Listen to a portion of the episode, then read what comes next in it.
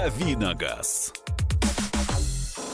Итак, друзья, рубрика «Дави на газ». Кирилл Бревдов в студии, Мария Бочинина. Тоже здесь и Михаил Антонов. Здравствуйте. Кажется, тоже. Кажется, здесь. Это он. 8 9 6 7 200 ровно 9702. Вопросы для Кирилла. Он на них будет сегодня отвечать. 8 9 6 7 200 ровно 9702. Это сообщение, которое вы присылаете на Вайбер и на WhatsApp. И телефон прямого эфира 8 800 200 ровно 9702. Смотрю, у Кирилла свежий номер журнала «За рулем». Я его вкусно листаю вот специально. Ну, я не знаю. Ты, ты просто, по-моему, перелистываешь, причем в обратную сторону. Это обзор. Э, обзор это называется? А, Так да, Причем- делают причем, а- автоэксперты. Причем обратный обзор это называется. а, чтобы не терять, э, скажем так, не погружаться в материал полностью, а чтобы можно было э, смотреть, что есть чего разного. А, да, это новый номер журнала «За рулем», 10 за октябрь. С Hyundai на обложке. Са Hyundai на обложке. Ты, ты по-корейски начал говорить. Са Hyundai на обложке. что много страниц, э, я смотрю, что-то еще больше, чем раньше. Там То есть, вкладка есть какая-то ну, специальная. вкладка есть, конечно, 140, 50, много страниц. а, интересного чтения. На мой взгляд, конечно, самый важный материал. Вот я еще почитать все не успел, но уже так пролистал и вот как вы слышали. А, самый, конечно, важный материал это тест э, нешипованных шин в самом популяр... в одном из самых популярных размеров 205, 55, 16. А, я вот, чтобы это было, с одной стороны, информационно, а с другой стороны, чтобы повисла интрига, я расскажу, что первые пять мест заняли э, такие шины, как Goodyear, э, Nordman, это Nokian, а, еще, один, еще одна модель Nokian Continental, Pirelli. А в какой последовательности и кто победил, я не расскажу, потому что можно купить журнал и почитать. Там все очень подробно, максимально подробно, как э, всегда бывает в журнале «За рулем». А, тем более, что вот сезон уже все, уже, можно сказать, начался, и, в общем-то, имеет смысл изучить материал. А, еще интересно, я вижу сравнение обновленного Логана, обновлен- обновленный Грант уже с новой мордой. А, соответственно, тоже важный материал, машины популярные. А, не самый, наверное, а, главный материал, но для меня, конечно, он любопытен крайне. Это тест нового BMW X5. Вот я посмотрел, в Америке проходило, по-моему, в городе Атланта. Ездил мой коллега Юрий Тимкин. Написал еще, вот я не читал, что он там написал. А, э, что еще вот любопытно, Миша Кулешов, мой тоже хороший приятель, а, ездил на премьеру первого кроссовера, электрического кроссовера Audi, Audi e-tron. Тоже вот есть тест, вот Миша сидит А там, видно. где, где его представляли? А я сейчас Очень посмотрю, я что-то так на скидку, ну, не знаю, в Германии, может. А, не знаю, надо почитать, а, там будет сразу понятно. А, ну, вот Слушай, конкурент для Jaguar I-Pace первый нарисовался. Ай, I-Pace. дай. Най. Дай моих любимцев. Хорошо, пока, а, в общем, свежий, Зачем но- ты закрыл свежий номер журнала «За рулем» а, 8967 200 ровно 9702. Маша теперь будет листать журнал. Нет, я про Ягуар посмотрю ви- и Там про успокоюсь. Audi, Audi Я конкурент. к Ауди Jaguar. Всё, здесь равнодушна, я к передача, передача равнодушна. эстафетная передача журнала состоялась. Мы принимаем телефонные звонки 8 800 200 ровно 9702. З- Александр, здравствуйте. Здравствуйте. Да. Здравствуйте, Вопросик у меня Александр. такой непростой для Кирилла. Попробуй. На японских грузовых автомобилях, не на всех, но установлены на кабине три зеленых фонарика. Свистка, я хотел бы сказать. Так. Э, Какая их цель назначения? Три зеленых фонарика. А вы сами знаете, вы проверяете, что ли, Кирилла? Нет, вот просто спрашиваете, искал да? в интернете ответы, Ага. нигде ничего не нашел. Кто говорили это, мол, некоторые для японских гаишников. Но эти фонарики установлены не на всех автомобилях. Спасибо, А, спасибо э, большое. Минута на Я могу, только, я могу только предположить. Хватит э, чмокать в микрофон, Михаил. А, А, отвечай. Ча- Чмокните куда-нибудь еще. Дос- Досрочный ответ, пожалуйста. А Ком- я- Команда Бревдо. Да. Ну, то есть я могу только предполагать или гадать, как лучше звучит, не знаю. А я думаю, что это может быть какое-то обозначение транспортных средств, вот, э, например, негабаритных или, например, с прицепом. Вот на тоже, помните, э, у нас на грузовиках, на КАМАЗах вешали э, три оранжевых э, таких габарита на кабине сверху. Я думаю, что это что-то может быть из этой серии. Но вообще надо посмотреть, погуглить, э, довольно любопытно. Я не очень большой специалист в грузовиках, в японских-то уж и особенно. Там вообще свой мир совершенно, и даже и грузовой тем более. Поэтому, если что узнаю, обязательно расскажу вам. 1-0 в пользу команды радиослушателей. Да, э, увы. Э, давайте мы сейчас э, к вопросам к вашим перейдем в следующей части программы. Сейчас очень важно будет. У нас дожди. На- нас задождило. Действительно. э, в московском регионе и дожди обещают. Поэтому я предлагаю сейчас поговорить про... Я предлагаю оставить любовь.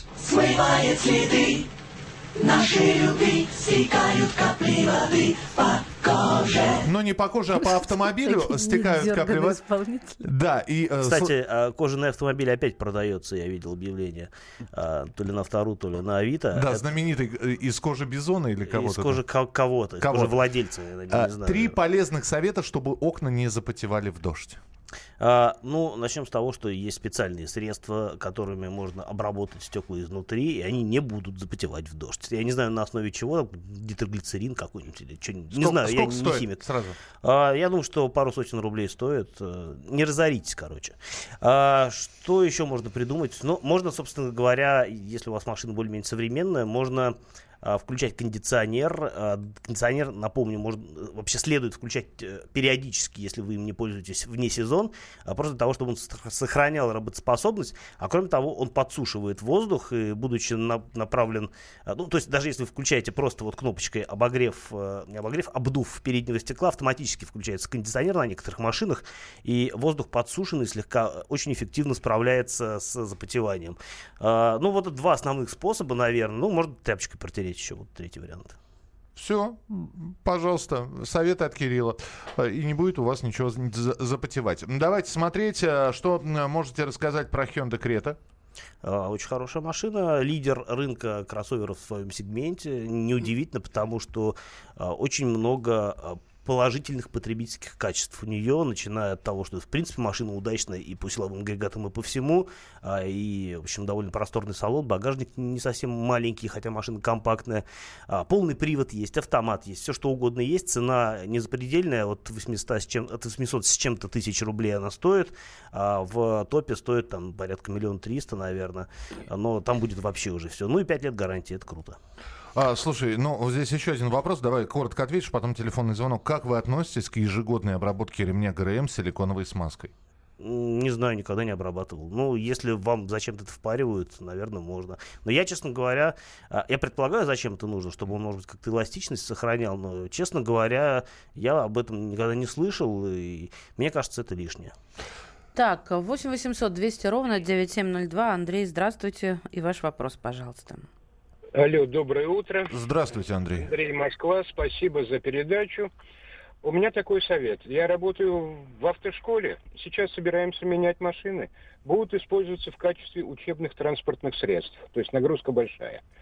Э, Выбор стоит следующий. Kia X-Line, Sandero Stepway с ниссановским двигателем или Skoda Rapid, ну, тире Volkswagen Polo, это одна и та же машина, в общем-то. Мгм. Что понадежней? Сейчас я работаю на Дастере. Устраивает во всем только большой аппетит. Вот поэтому собираюсь менять. А, ну, большой аппетит это если только бензиновая версия. Дизель практически э, ничего не ест, а дышит э, парами солярки. А что касается других машин, ну, Солярис и Поло как бы... Ой, Солярис и Рио это примерно одно и то же, просто нужно выбирать, что вам нравится. А, по надежности, скорее всего, я вот э, буду, я бы за Солярис, наверное. Ну, или Рио, потому что начинка у них э, абсолютно идентичная. А что касается Рапида и Пола, то машины не совсем одинаковые. А, прежде всего, ну, то есть, если говорить э, о- применительно к вашим каким-то использованием, то, э, наверное, багажник вам не принципиально, а вот то, что подвеску у пола помягче, это э, совершенно точный факт. И, в общем-то, можно тоже эту машину рассматривать в качестве э, учебномобиля. Но мне кажется, все равно, в общем, Рио и Солярис будет покрепче. Здравствуйте, подскажите про Toyota Isis, десятилетнюю, про надежность двигателя и вариатора. Ну, Вот что-то праворульное, я небольшой специалист в таких машинах. Э, Это, по-моему, какой-то компактный хэтчбэк. Я сейчас пока погуглю. Может быть, в Давай, перерыве, давай да, успею потом еще один тогда вопрос задать. Вопрос по нешипованным шинам. В прошлом году, когда выбирал резину, смотрел сравнительные тесты э, шипованных и нешипованных. У шин без шипов на любом зимнем покрытии тормозной путь был самый лучший. И сравним... А, сейчас, минуточку. У шин без шипов на любом зимнем покрытии тормозной путь был у самых лучших сравним с самыми худшими шипованными. А хорошие шипованные показывают на любом покрытии результаты в среднем в два раза лучше, чем не шипованные. А смысл лишать себя зимой активной безопасности и добровольно удлинять путь, э, выбирая не шипованную резину. Вот об этом поговорим через несколько минут. Поговорим. Давиногаз. Значит, это тебя зовут Гав. Меня? Не годится котенку иметь такое имя. А какое имя годится иметь котенку? Как назвать, чем кормить и с кем оставить во время отпуска? День открытых зверей на радио «Комсомольская правда». Каждую субботу с 17.05 по Москве в эфире «Вот такая зверушка». Самая живая программа про братьев наших меньших. Советы ветеринара Ильи Середы. Не пропустите.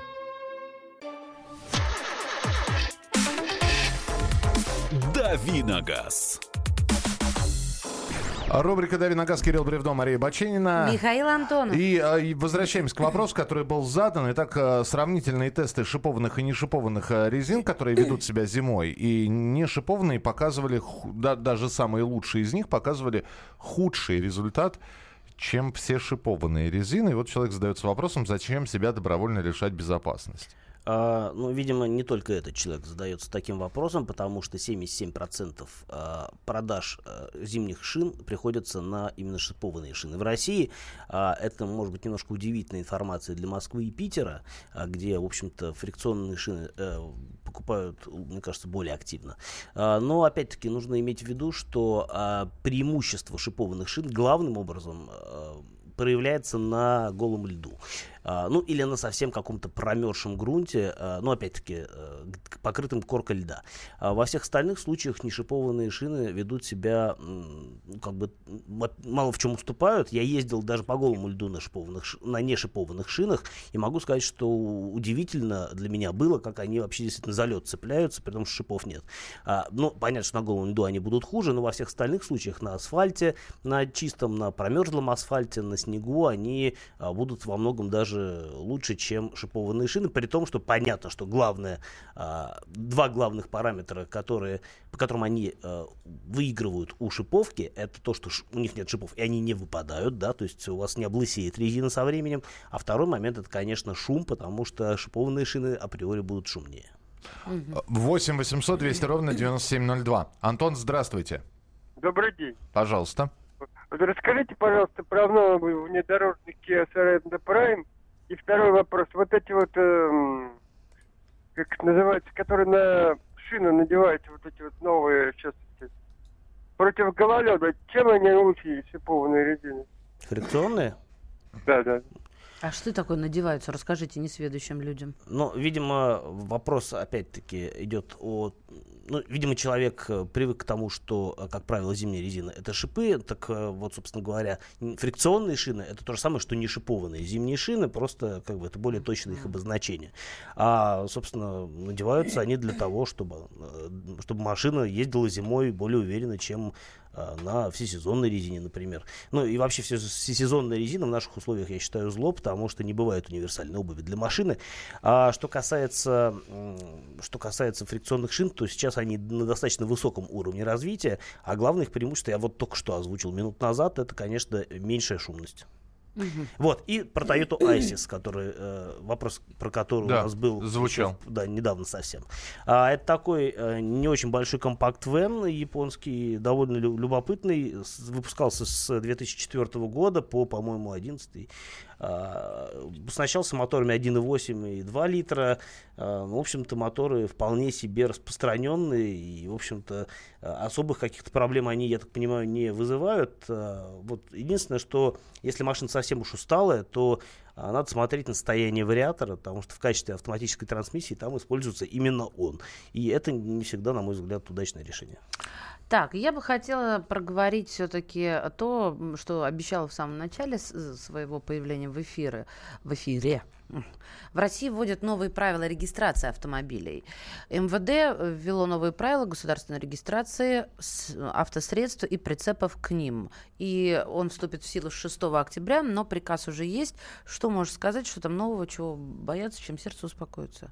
Ну, на самом деле, мы все это очень превентивно обсуждали и раньше, потому что речь шла о том, что... Я напрасно спросила. Э, Нет, э, просто это наконец-то начнет работать. То есть мы это как бы так вот э, обсуждали, что оно будет. А вот сейчас оно действительно вот начнется. Это на самом деле такие больше технические изменения э, в одном смысле, потому что э, мы же готовимся как страна к введению электронных ПТС, и вот эти вот изменения, они главным образом упорядочивают, упорядочивают э, вот появления вот этих самых электро... ЭПТС.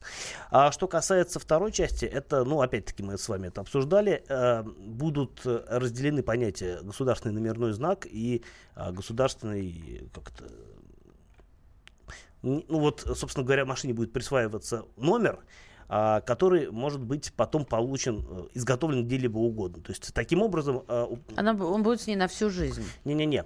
А, получается такая ситуация, что э, в автосалонах можно будет поставить машину на учет, не посещая ГАИ. То есть угу. в ГАИ будут присваивать номер, и уже по этому номеру будет изготавливаться, э, будет изготавливаться номерной знак. Соответственно, это один из способов получения постановки машины на учет. Второй, это, ну, а как обычно, это приехать в ГАИ и получить номер уже там.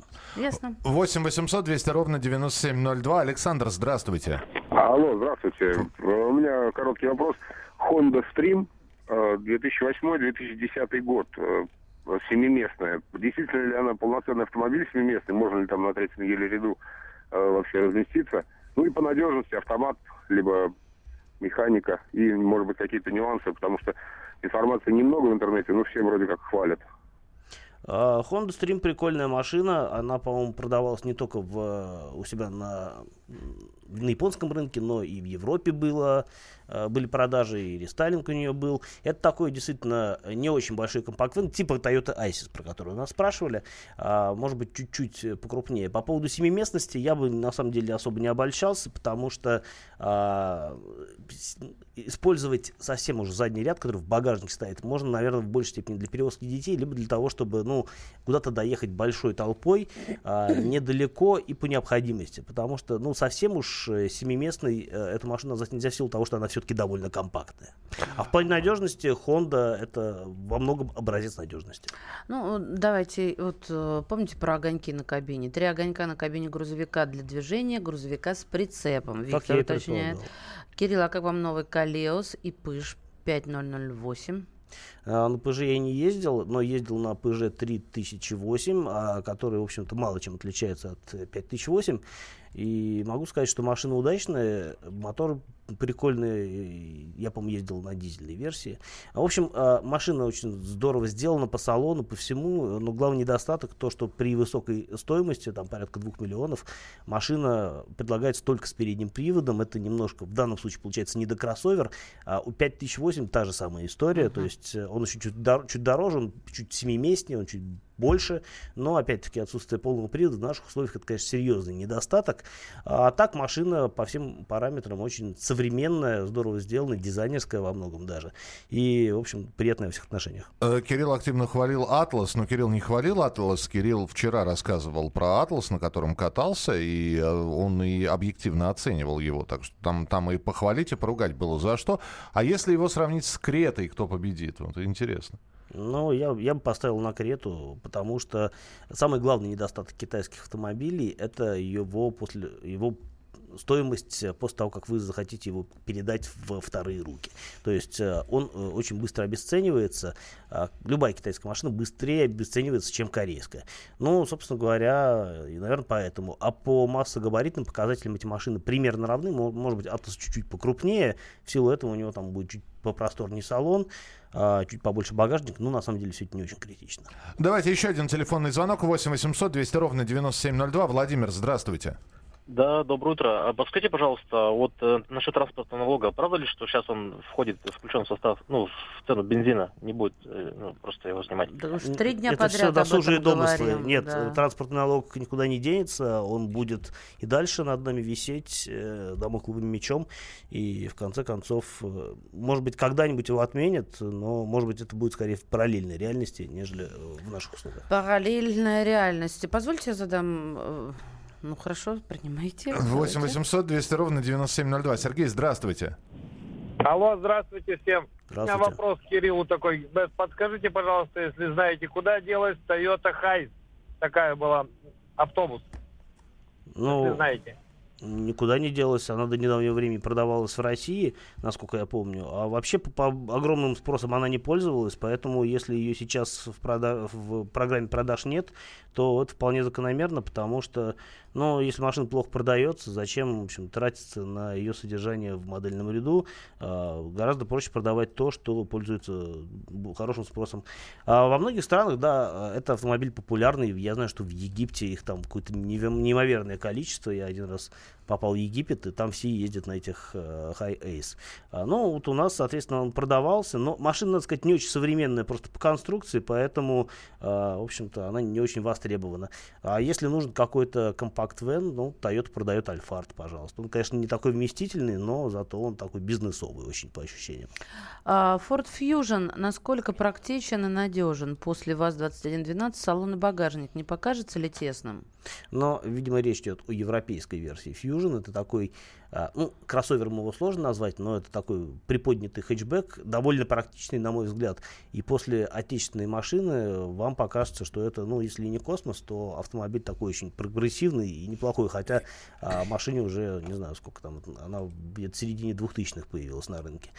А, неплохой автомобиль, а, не могу его, от него отговаривать вас, не имею морального права, просто потому, что мне он самому в свое время очень нравился. Дизайн стрёмный, конечно, но если вас он устраивает, то выбор а, вполне очевиден.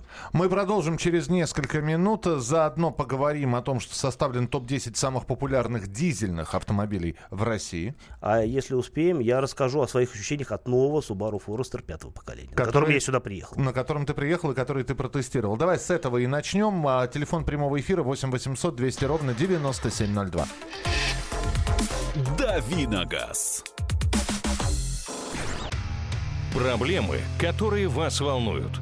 Авторы, которым вы доверяете. По сути дела, на радио «Комсомольская правда». Дмитрий Потапенко. По пятницам с 7 вечера по московскому времени. Давиногаз.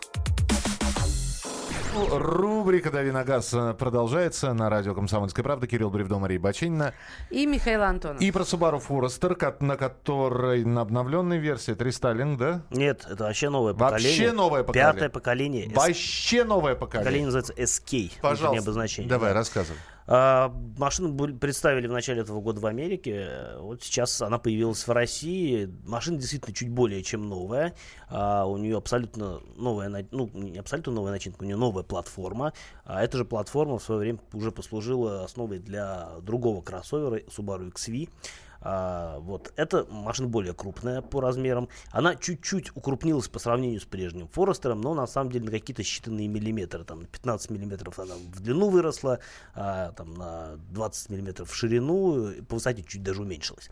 Но а, начинка осталась очень похожей на то, что было раньше. Несмотря на то, что а, двигатели а, обновились вот 2,5-литровый обновился на 90%, двухлитровый на 80%, как говорят японцы, то есть 80% а, новых деталей в моторе.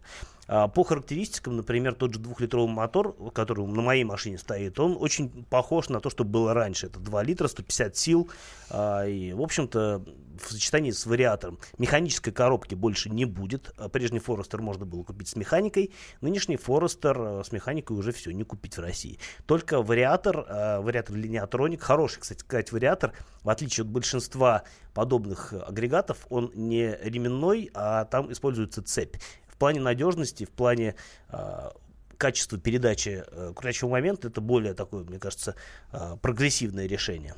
И действительно настроен он хорошо, если говорить о вариаторе. А вот э, мотора мне немножко не хватило по мощности. Все-таки машина большая и довольно тяжелая. Тебе и в Атласе не хватило? Мне в Атласе не хватило. Да, в Атласе 2.4, но при этом Атлас едет, наверное, даже похуже, чем э, два, более схожей по мощности Atlas с большим э, рабочим объемом едет хуже, чем э, Forester. Ну, просто Forester, конечно, машина более э, продвинутая технически.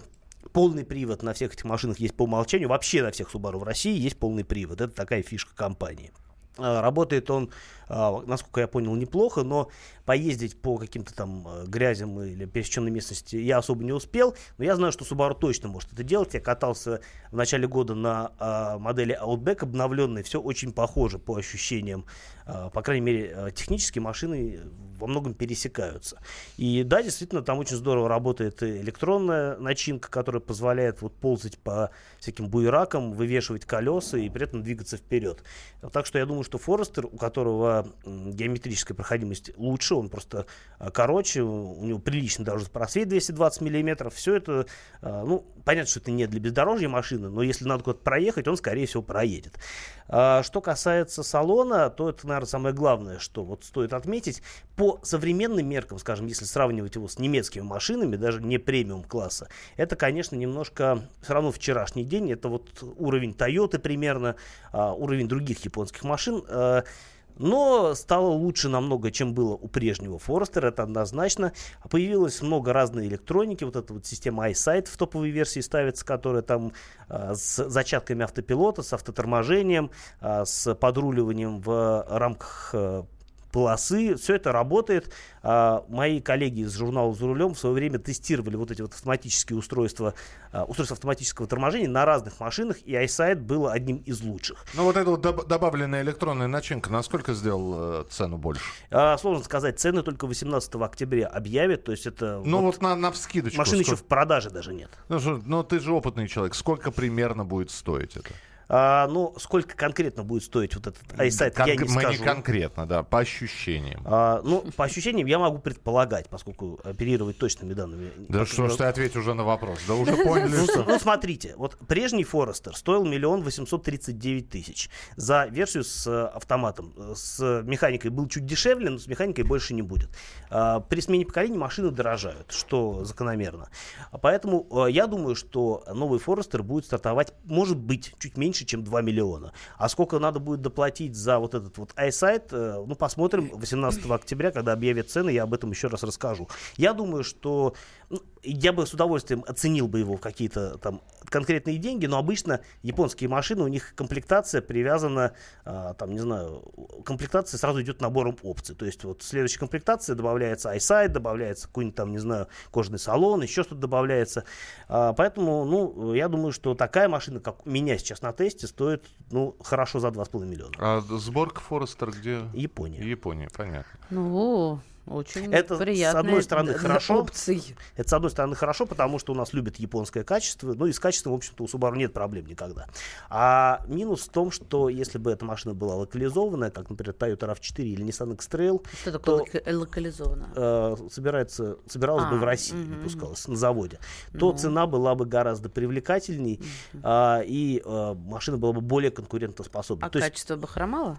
Ну, как показывает опыт, например, той же Toyota, качество не хромает. Вот. А давно ждет вопрос в своей очереди. Выгодно предлагаю, предлагаю Черри А13. Пожалуйста, вкратце плюсы и минусы. Спасибо. Черри А13. Да. Сейчас я должен посмотреть, что это такое. Если Черри А13. А13. Я думаю, что это такой небольшой, ну да, точно.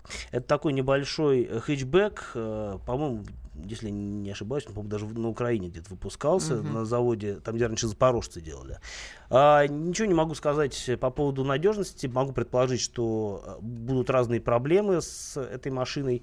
А, а может и не будет, потому что она простая, как апельсин, с одной стороны. Но просто а, я думаю, что удовольствие от обладания этой машиной вы особого не испытаете. Я бы за эти деньги лучше бы пос- посмотрел, ну, ту же Калину, например. Да, это будет машина, с которой понятно, что делать, если она вдруг сломается. А шансы сломаться у нее примерно такие же, как у Черри А13. 8 800 200 ровно 9702. Святослав, слушаем вас, пожалуйста. А, такой вопрос. 508 Peugeot купил месяца три тому назад. У меня хорошие воспоминания. Peugeot было когда-то 605.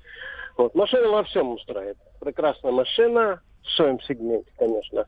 А, начала кушать, вернее, не начала, кушает грамм 500 масла на тысячу километров. Насколько это чревато? Бог с ним залить это масло не проблема в денежном отношении. А вот насколько оно может не вылезти боком, А мотор Хотелось один- бы узнать. 1.6 турбо мотор? 1.6 турбо, да, вот этот немецкий мотор. А, мотор не очень удачный. и Ничего хорошего в том, что он э, потребляет э, масло, нету. Э, Ну, то есть, э, ничего плохого, возможно, тоже нет, потому что, в принципе, турбомоторы, они в любом случае, э, так, так или иначе, э, славятся повышенным расходом масла.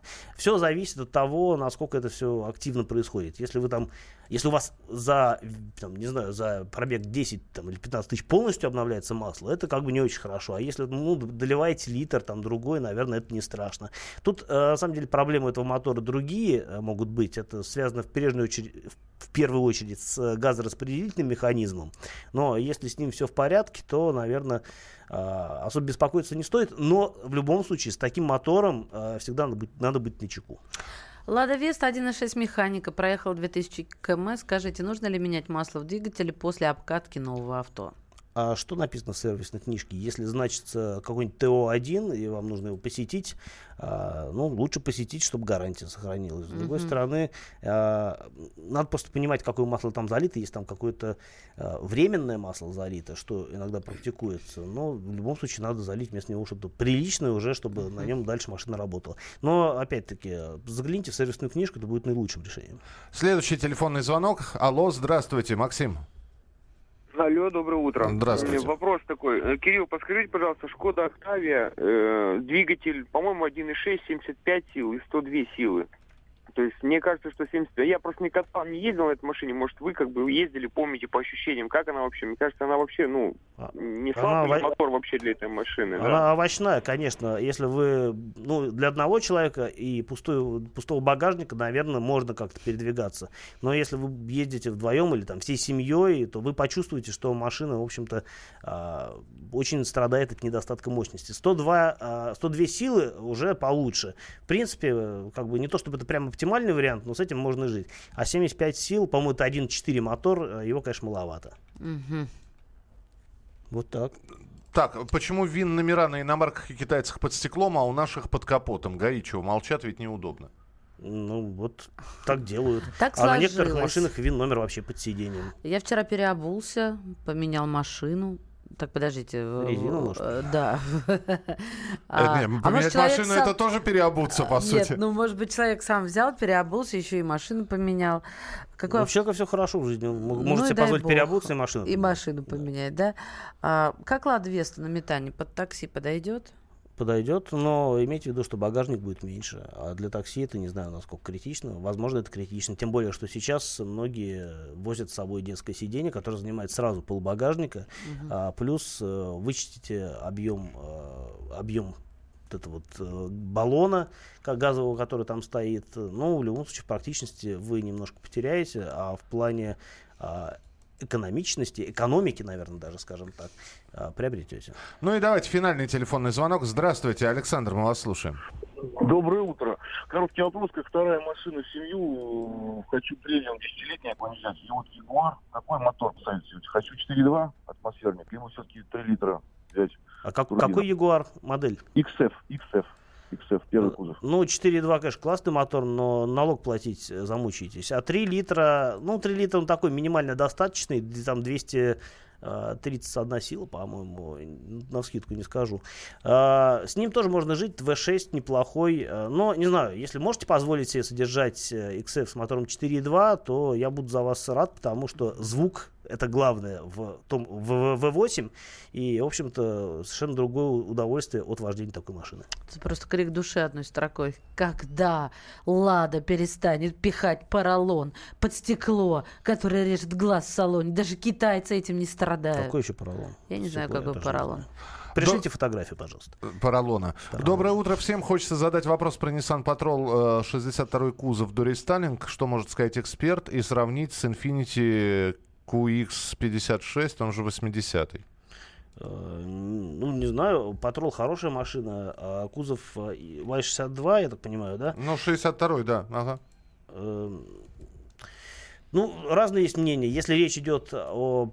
Сейчас давайте я лучше уточню, потому что я немножко в ниссановских э, обозначениях путаюсь. Э, 62-й кузов это такой уже большой чемодан или это еще чемодан поменьше? А, Патрул 62. да, как мне сегодня- Кирилл ищет сегодня очень сильно... А, все, понял.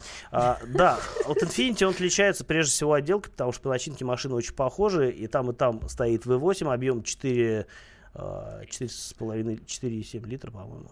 В общем, огромный мотор, мощностью 403 силы, э, который, в общем-то, сами понимаете, сколько есть топлива. А, Я слышал разные отзывы об этом моторе. В целом ничего плохого, но какие-то нюансы там всплывают. И, например, если сравнивать с тем же 200-м крузером, а, он, конечно, будет не так надежно, но он и по цене а, гораздо привлекательнее. Спасибо тебе большое, Спасибо. Кирилл Бревдо, ведущий рубрики «Дави на газ» на радио «Комсомольская правда». Присылайте свои сообщения, Кирилл будет появляться регулярно в эфире, а мы продолжим через несколько минут. «Дави на газ». Бутылка «Шато Марго» 1787 года. 225 тысяч долларов. «Феррари 250 Теста Росса» 1957 год. 12 миллионов долларов. Картина Ван Гога «Портрет доктора Гаше» 1890 год. 80 миллионов долларов. Есть вещи, которые со временем становятся ценнее. Но информацию лучше получать оперативно. Слушайте темы дня по будням на радио «Комсомольская правда».